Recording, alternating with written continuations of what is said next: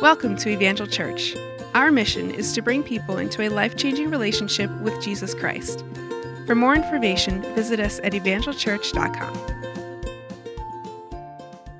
My name is Pastor Chris, and again, we want to welcome you to Evangel Church. And uh, just trust that you're having a great week, that God is meeting you in a special way.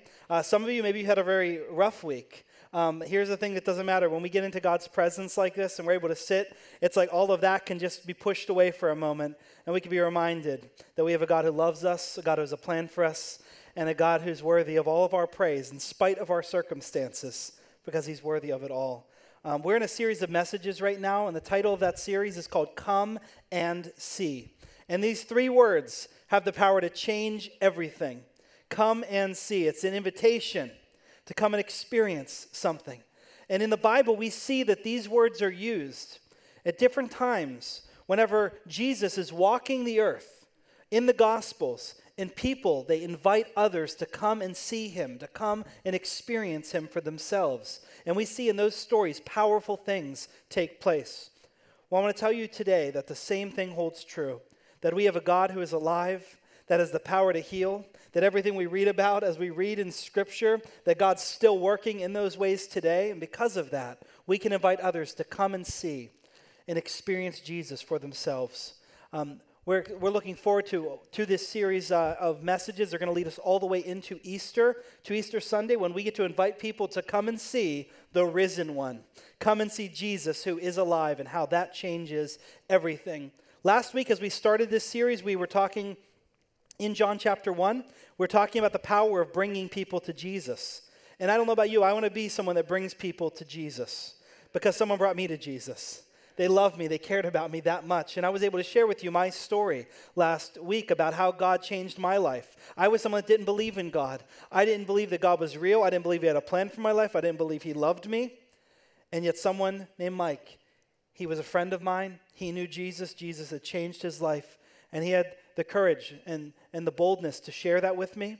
And then he had the care to invite me to a, to a meeting, to a, a church camp where I was able to go away. And while I was there, I heard for the first time ever, I heard an articulation, a sharing of God's love. I heard the message about what Jesus has done and how he died on the cross for my sins, how I could have a relationship with him. And it changed my life. And I would have never, and if you would go back in my high school years, if you'd go back and you would panel and survey a group of people that knew me before I met Jesus, uh, zero out of a hundred would say he's going to be a pastor one day and doing this.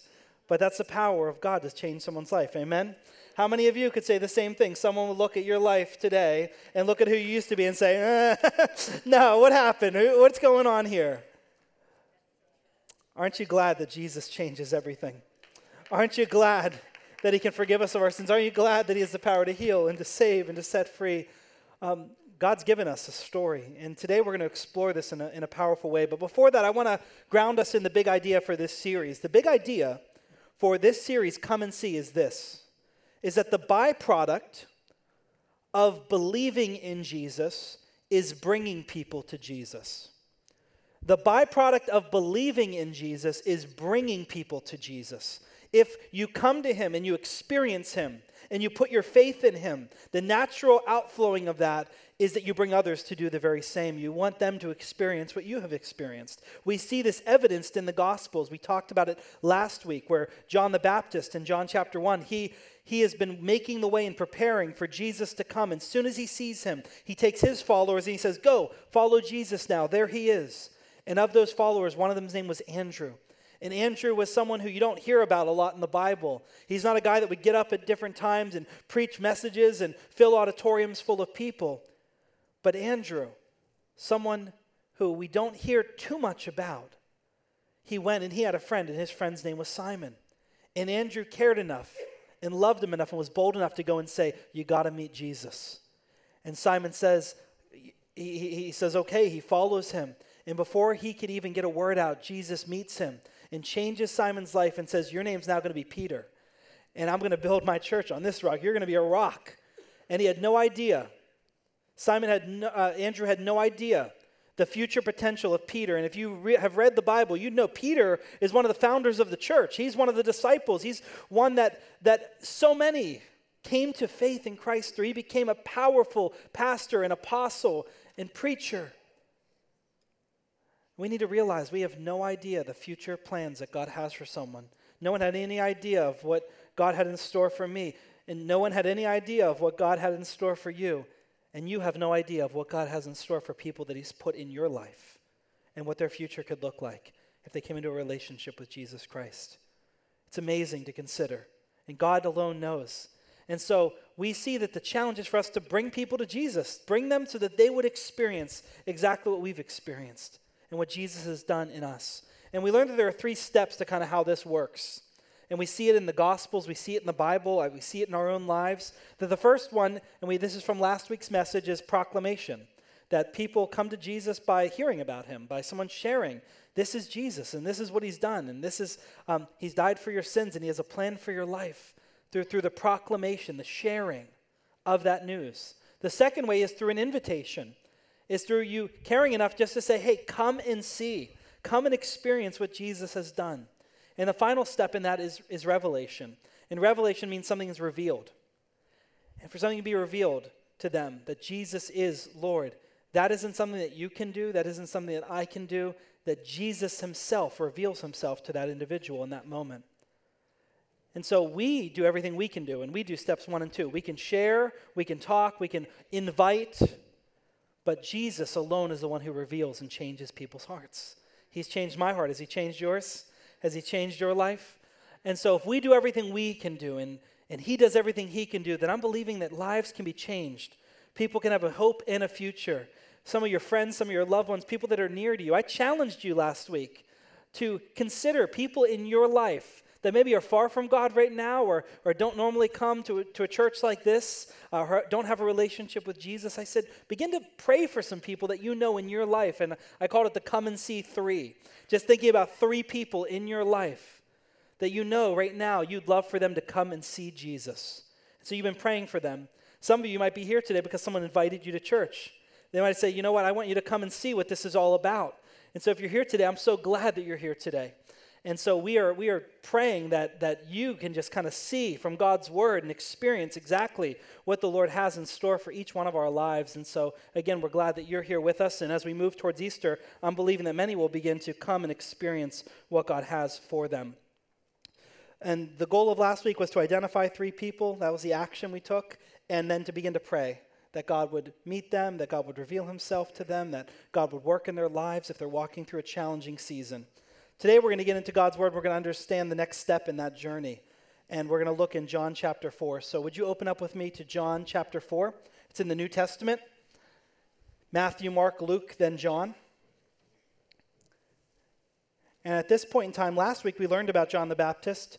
He was one that went ahead of Jesus to prepare the way, and he had some disciples and some followers that he was baptizing and he was gaining along the way. But once Jesus came onto the scene and Jesus begins to go around and he's ministering and he's sharing and he's healing people and he's proclaiming the good news about who he is, people start to follow him. And a lot more people start to follow him than follow John the Baptist. John said, Hey, it's not about me anymore. i'm I was here to point to Jesus. Go follow him. And so, as the religious people of the time started to hear this and started to notice that this guy named Jesus, a relatively unknown man, a teacher, a son of a carpenter, is going around and he's teaching and he's healing people, and, and all kinds of things are happening. The, the religious people of the time, they kind of get up in arms. They're, they're trying to figure out what is happening, what's going on here. The whole area and around Israel had been put into unrest because of what Jesus was doing. And so by the time we get to John chapter 4, it says, Jesus knew in John chapter 4, verse 1, that the Pharisees had heard that he was baptizing and making more disciples than John. Although Jesus himself didn't baptize them, his disciples baptized them. So he left Judea and returned to Galilee. And verse 4 says, he had to go through Samaria on the way. Now, I want us to take a moment, I want us to understand why this is important to us today. Jesus was walking around, he was ministering, he was sharing, he was healing, he was meeting with people. And as Jesus went around doing all those things, one of the, the really disturbing attributes about him was the kind of people that he was associating with. Now, normally, priests and religious people and, uh, and the Pharisees, the teachers of that time, they would associate with other religious people. They would associate with the Jewish people. They would associate with people who wanted to come to the church of that time, the temple, that would want to worship, that wanted to live their lives right. But they really had no place for those that didn't have their lives together, those that were messed up, those that were sinners, those that were deceivers, those that were tax collectors and were taking advantage of people, and also those that were sick, uh, that had things like leprosy and diseases that, that literally just made them an outcast of society. And so, just like there can be in the world today, there were people living on the fringes of society. They were living as outcasts. And when Jesus came, if he was really a teacher and a religious person like they thought he was, then he would hang out with all the, the religious people. He would hang out with all the same people, all the good people. And instead, Jesus is hanging out with all the wrong people. He's going and he's spending time with sinners, with tax collectors. Jesus far, went as far as he's, he's associated, he's around a woman that's caught in the act of adultery. He's around people that are scandalous and no one would ever spend time with. In fact, it goes as far as to see where there's a man with leprosy. And lepers in that time, this is a very contagious disease and it, it disfigures a person terribly. And when someone had that, they were cast out of a community so that it wouldn't spread. They were seen as cursed from God. And instead, Jesus goes to the leper, goes to the person with leprosy. And they say, What is he doing going near him? If he touches him, that man's going to make Jesus unclean. And quite the opposite happens. Jesus touches him. And instead of Jesus becoming like him, he becomes like Jesus and is healed instantly. People start to say, What in the world is this guy has the power to bring sight back to the blind? And so people are, are not even sure what's going on, but they're troubled by the fact that Jesus continually is associating with the wrong kind of people. It's because he knew that God had a plan for their lives. He knew that they needed to see God's love and experience it. And so many of their lives were changed, and they began to follow him, follow him with their whole lives. And this is why we need to understand that when we get to John chapter 4, verse 4. Because it said he had to go through Samaria on the way. Now, I want to show you a map of Galilee and Judea. This is Galilee, then there's Samaria, then there's Judea. And when you look at the map and you say if he was going from one place to the other, then of course he would have to go through Samaria along the way. It, it just makes sense. But do you see that white line, the white dotted line? Can you see that on the screen from where you're sitting? That was the way that the Jewish people would normally travel from one place to another. And you say, why would they take such a crooked line? The straight line would be much easier. The reason was is there was bad blood between the Samaritans and the Jewish people. It went back for hundreds of years. You see, the, the Samaritans, they, they wanted to worship the same God as the Jewish people, but they wanted to kind of change some of the terms of what that relationship would look like. So they set up their own temple to worship over on a mountain. They refused to go to Jerusalem to worship. They set their own rules, and, and before long, they, they got into such a tense feud with the Jewish people that the Jewish people went a couple hundred years before the time of Jesus, and they burnt down that temple that was on that mountain and destroyed it. So if you can imagine, there's some tension. And so the Jewish people would go out of their way to never have to walk through Samaria, even if it meant adding another day to their journey, just as long as they didn't have to go to Samaria. But what does the Bible say in John chapter 4, verse 4? Jesus had to go through Samaria along the way. Was it because Jesus was, was busy and running out of time and had to get there? Was it because it was the most direct route? I believe and I know from when we read this story, it's because God had a divine appointment for someone in Samaria. And Jesus is always willing to go wherever, wherever, to whatever length to reach the one that God's called him to reach. And so we learn a lot about Jesus having to go through Samaria along the way. Verse 5 says, if you continue to follow, that eventually he came to a Samaritan village of Sychar, near the field that Jacob had given his son Joseph, and Jacob's well was there. And they're very famous from the Old Testament God of Abraham, Isaac, and Jacob. This is the Jacob that's being referred to here.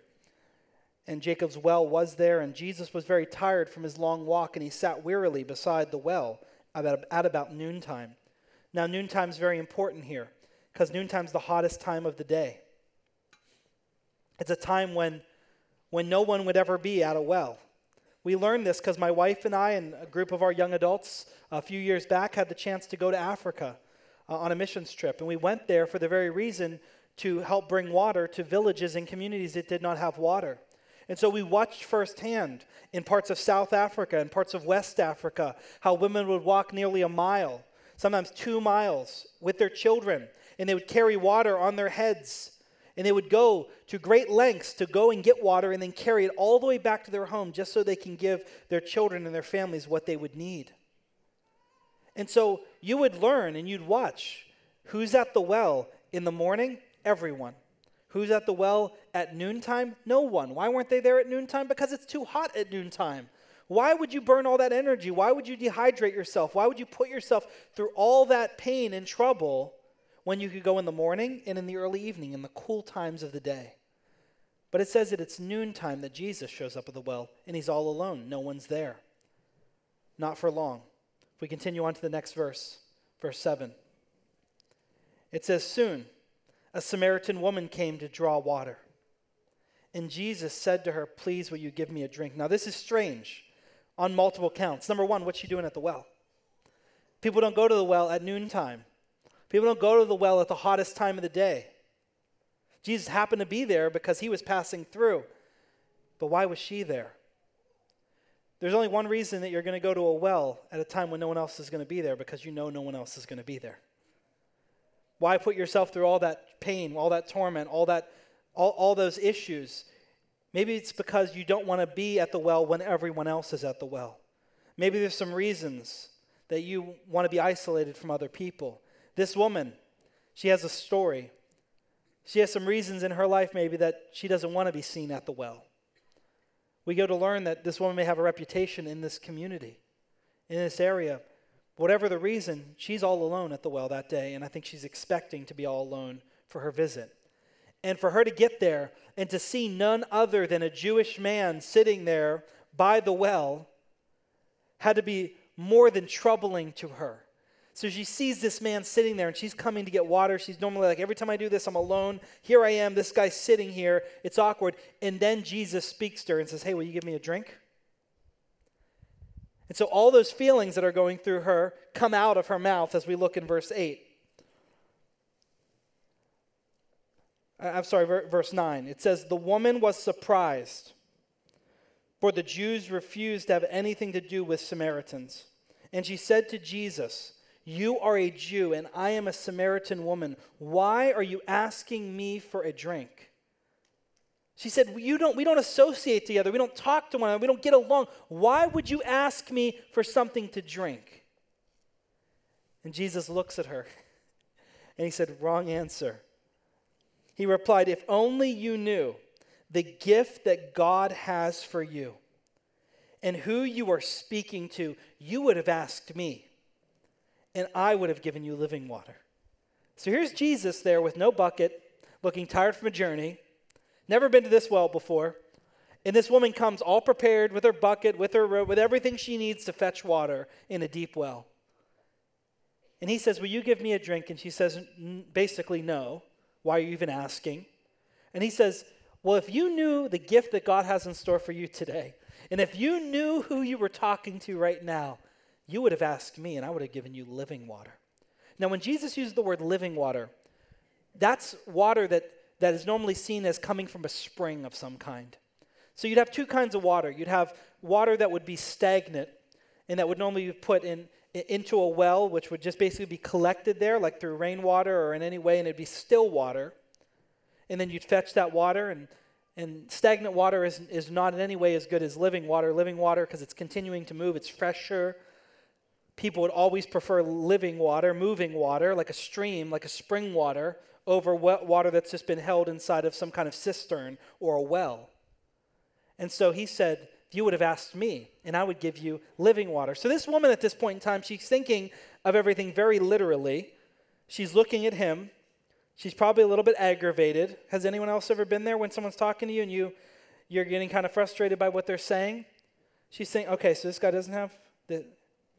He asked me for a drink. Now he's telling me that I should ask him and, and I, you know, so she's putting all this together, and I love the exchange because we can just read it in Scripture. And, and Jesus said that, and she said this verse 11. But, sir, you don't even have a rope or a bucket, and this well is very deep. Where are you going to find some living water at? And besides, now she's getting a little bit offended. Do you think you're greater than our ancestor Jacob, who gave us this well? How can you offer better water than he and his sons and his animals enjoyed? Are you saying you're better than us, better than him? That you're going to give us better, you have better water than the water that he enjoyed? And Jesus replies to her, and here's what he says it's powerful. Because he's not just talking about some spring water. He's not talking about something a little bit better than the Fiji that you buy at Exxon, right? He's talking about something much greater. He says to her, Now you, you have it all wrong. He said, Everyone who drinks this water that you're drinking is going to be thirsty again. But everyone who drinks the water that I give him will never thirst again. In fact, the water that I can give him will well up to become a spring leading to eternal life. At this point in time, it's like, okay, this guy may not be talking about, about water anymore. Think about what Jesus is saying. He said, You keep coming back to the same old well. You keep coming back to this same old place. You keep dipping, and it never can fully satisfy you. And I want to tell you that that speaks on multiple levels because, in the same way, we can often keep going back to the same old wells the same old places, the same old watering holes, and we're fetching things that will somehow fulfill us, that will quench the thirst that is deep inside of us. I'm not talking just about a physical thirst, I'm talking about a spiritual thirst. I'm talking about something that you feel is missing in your life that you know, that you know, that you know that it just isn't right. And you've been there at some point in your life, or maybe you're there today, but you realize, man, I've been chasing after something to fill this void, fill this hole in my life, something that can bring me fulfillment and purpose and peace. And so you go to these different wells. Whenever I was in Africa, I watched that when desperate people become more and more desperate, they're willing to compromise and reach out for anything that they can get their hands on to survive. And so, as we would see these villages and these people that had no water. They had no water for miles. These women would see that, but they'd have crying children that were there, and they'd watch their children becoming dehydrated, they themselves. And they'd realize there's that one watering hole where all those animals are. But I know that everyone that goes there, they end up getting sick. But, but my kid's going to die. I got to go. And so they go there and they'd fetch water from a place that they knew wasn't right, a place that they knew wouldn't help them, and they bring it back and they give it to their family, and before long, they're all getting sick. They're getting cholera. Some of them are dying. They're becoming desperate. They're just looking for something. This woman, when we understand about her life, she's a woman who has been living a life of sin, a life where she's been trying to find fulfillment in all the wrong places. And she's going again and again and again, but she's still thirsting for more. It's never quite satisfying her. And Jesus is there telling her, I have something for you that you'll never thirst again. You'll never long for those old things. Finally, you can be fulfilled. I want to tell you that that's what happened in my life. I was chasing after all the wrong things to try to find a sense of fulfillment in my life. And it wasn't until I came to Jesus and finally had what he was offering that my life was really changed, made different completely. But oftentimes we can go to all those wrong places looking. Jesus said, Whoever drinks this water, the water I'm offering, will never thirst again. And now the woman's listening. And she's hearing it, and she's getting excited. She's getting desperate. She's realizing, okay, whatever he has, whatever he's offering, I'm buying it. Verse 15, please, sir, give me this water. Then I'll never be thirsty again, and I won't have to keep coming here to get water. I don't have to keep walking in the way that I'm walking. I don't have to keep feeling the shame of coming here in the middle of the day. Please, sir, give that to me. And Jesus then offers her an opportunity to experience that. And the first thing he does is he speaks to her story. He says this to her why don't you go get your husband? And in that moment, she has to realize, oh boy, he may know something about me. Maybe he's heard something about me. And so she says, Well, I don't have a husband. Jesus said to her, You're right. You don't have a husband. You've had five husbands. And even the man that you're with right now is not your husband. You're not even married to him. You are speaking the truth. So it's evident this woman has been living a wrong kind of life. She's had five husbands. She's living with a man that isn't her husband. She was trying to hide it, trying to cover it up. Jesus kind of got you. I never want to have that got you moment with him. That would be a rough one, right? Where you're like, well, let me just kind of fudge the. He's like, no, look, I know, I know your story. You know, you know those times you can kind of put up a front, you can put up a facade, you can, you can kind of be a different person in front of different people. Are you following me? You can kind of blend in like a chameleon to whatever environment that you're at. And if you're at work, you're kind of like them. And if you're over here, you're kind of like them. And you can just kind of blend in and, and you can just put up those fake fronts about who you really are. Here's what you need to know today Jesus sees through every one of them. You can do that with everyone else. You can even do it when you come to church. But here's what you need to know when you stand in God's presence, He sees right through it, He sees who you really are. And for some of you, you may feel terrified by, like, I don't want him to see who I am. Here's what you need to know today Jesus knows your story. You don't have to fake it with him, you don't have to pretend with him. He knows your story. He knows right where you are. He knows what you've done. He's know where, he knows where you've been. And guess what? He still loves you. And guess what? He loves you right where you are.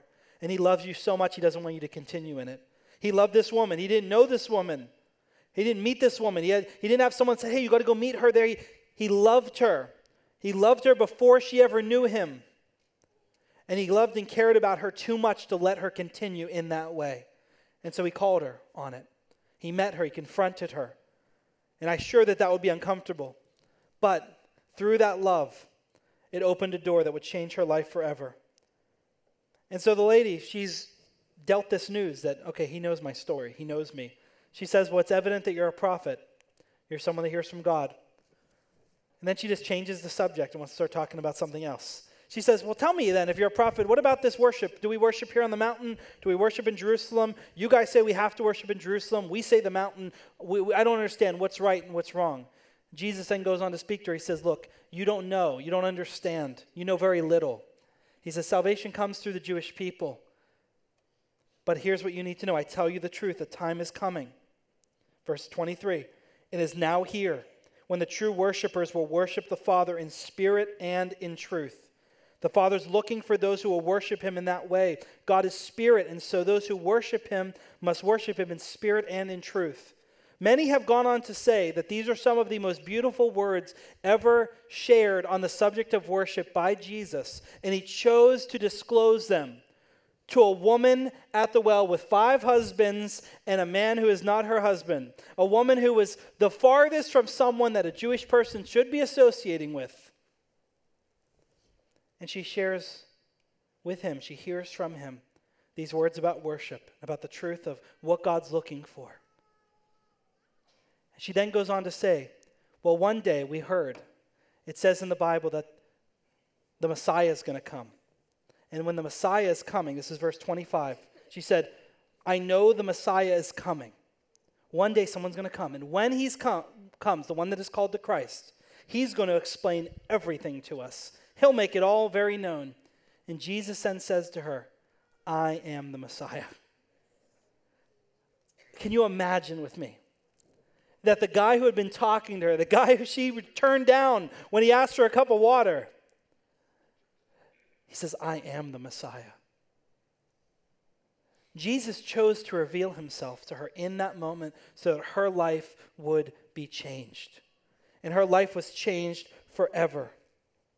And from that moment, from that moment, she would never, ever be the same. Now, in that moment, the disciples then show up and they kind of walk in on this scene, and it says the disciples returned and they found Jesus talking to this woman, and they're thinking, What's going on? What's happening right now? This is awkward. Why are you talking to a Samaritan woman? Jesus was talking to her because he, he went there to reach her, to meet her. He knew her story, and he was there to change her story. And it says then, at that moment, this is where it's so powerful. It said, The woman at once, verse 28, she left her water jar beside the well, and she ran back to the village, and she told everyone Come and see a man who told me everything I ever did. Could he possibly be the Messiah? And so the people came streaming from the village to see him. God came into her life at a moment when she would have never expected. He did something she could have never anticipated. And Jesus changed her life forever. Here's what I want you to know today you and I,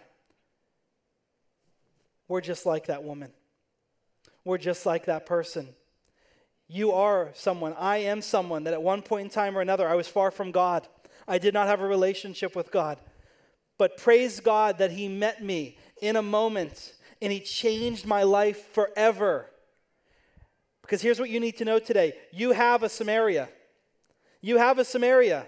You have a place that God had met you, had called you, a place that you were far from God, a place you used to live your old life, a place that you would never want to go back to in a thousand years.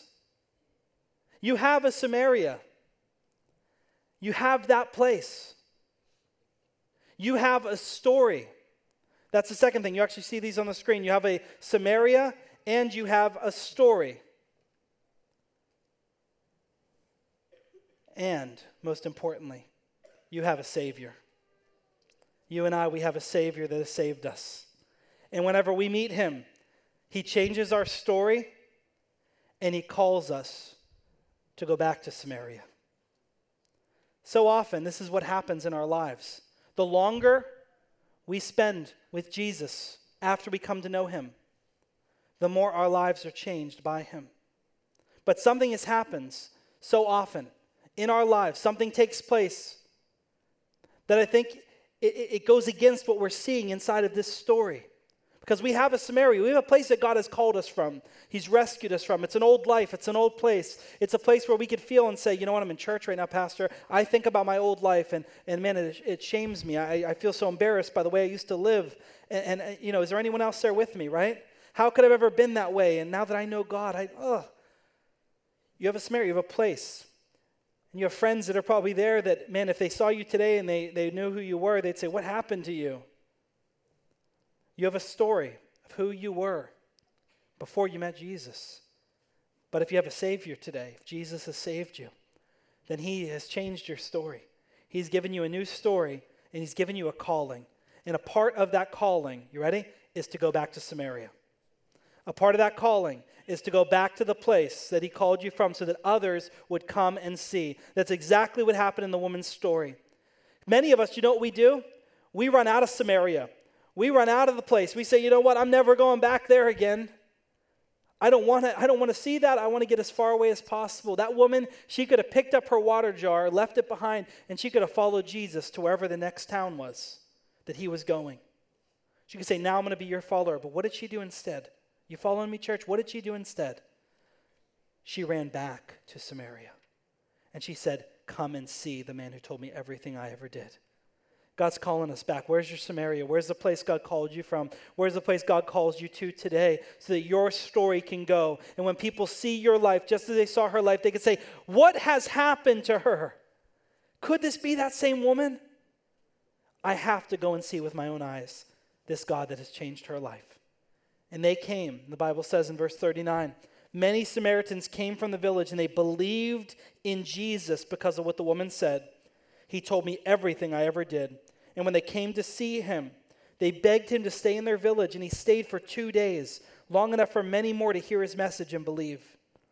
And then they said to the woman, Now we believe, not just because of what you told us, because we've seen it for ourselves. Now we know that he is indeed the Savior of the world. God has a way of calling people, not just out of their old life, but there are times that he'll then send you back to that place that he saved you from so you can see others come to know him. Are you following me, church? One of the great examples is Nicky Cruz. David Wilkerson, years ago, went into Times Square, the heart of New York City, the heart of drugs and gangs. And he went there with a mission to see people's lives changed and set free. One of those people that came to Christ was Nicky Cruz. He had been a gang member, a drug dealer. He had a terrible life, a terrible story, but God changed him. He met him there in his Samaria saved him out of it, changed his life, changed his story. And then what happened? He went right back.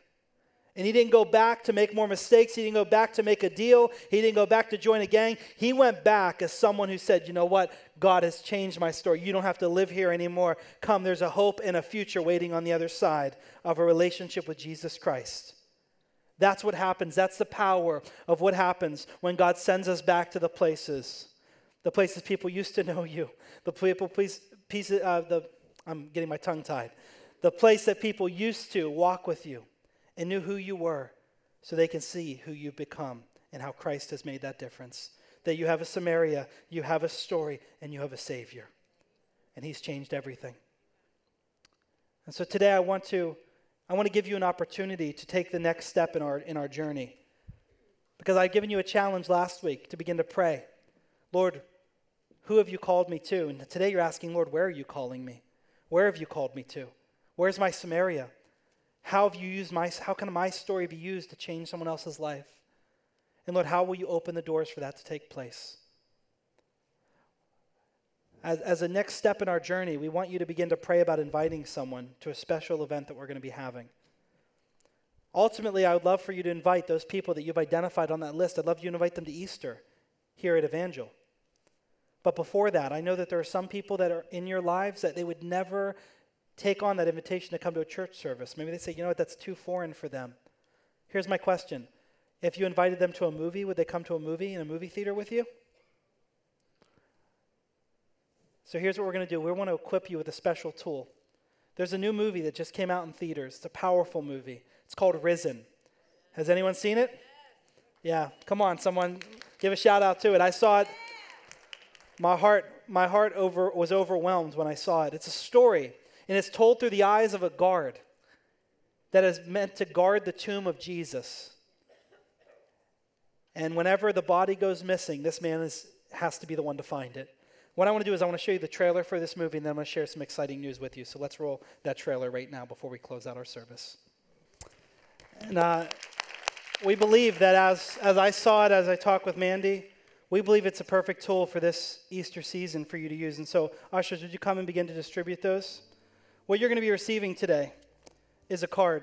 What we've done is we've talked with a movie theater in our town, Westfield, and we've rented out the entire theater for two days to have two showings of this movie in two weekends from now, okay?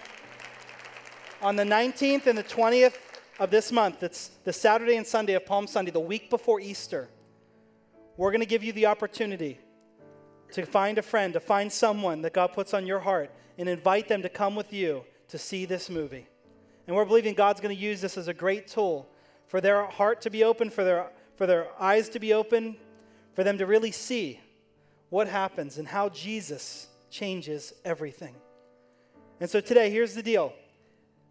If you'd like to come to that movie, no one's coming alone. This isn't free tickets for the whole church. This isn't for our benefit. It's for the benefit of those that we want to reach. Amen? And so here's is if you bring someone with you, then both your tickets are free. If you both come, then your, both your tickets are free. And so here's a great way for you to go to a friend, and here's what you say to them Hey, my church has rented out a movie theater and is, is giving out some, some tickets to go see this great movie that just came out. The only catch is I have to bring someone with me that doesn't only come to our church. So would you come and would you be my guest so that we can both go see this movie together? That sounds like a pretty good invitation, right? And believe me, it's going to be an awesome time. We're going to enjoy it together. Uh, we're going to believe God to do a great work through it. So you're going to take this card, and this week I want you to pray Lord, who are you putting in my life? Who is at least that one person that I could give that invitation to that would come and see? They'd come and see you, Lord. That, that this could be a part of their journey, of their heart being opened by them seeing this movie and seeing it through the eyes of an unbeliever and finally realizing it, you rose from the dead. And so, as you get through this week, I want you to pray, and then you put your information on the front of the card, and then on the back, you're going to fill out the information for the person that's attending with you, that you're going to be bringing with you. And then next Sunday morning, we're going to have tickets available here. And believe me, we're going to have limited space, so we want you to do this. We want you to take advantage of it. We want you to begin to pray and begin to do that as soon as possible because we're believing we're going to fill those theaters on both those showings. Amen?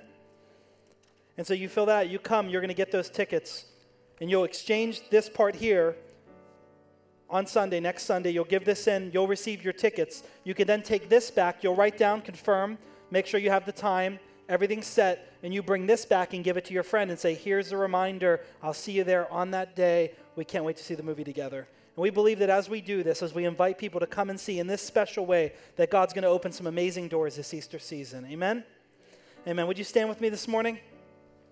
We're going to pray as we close out, and I want you to hold that card in your hand.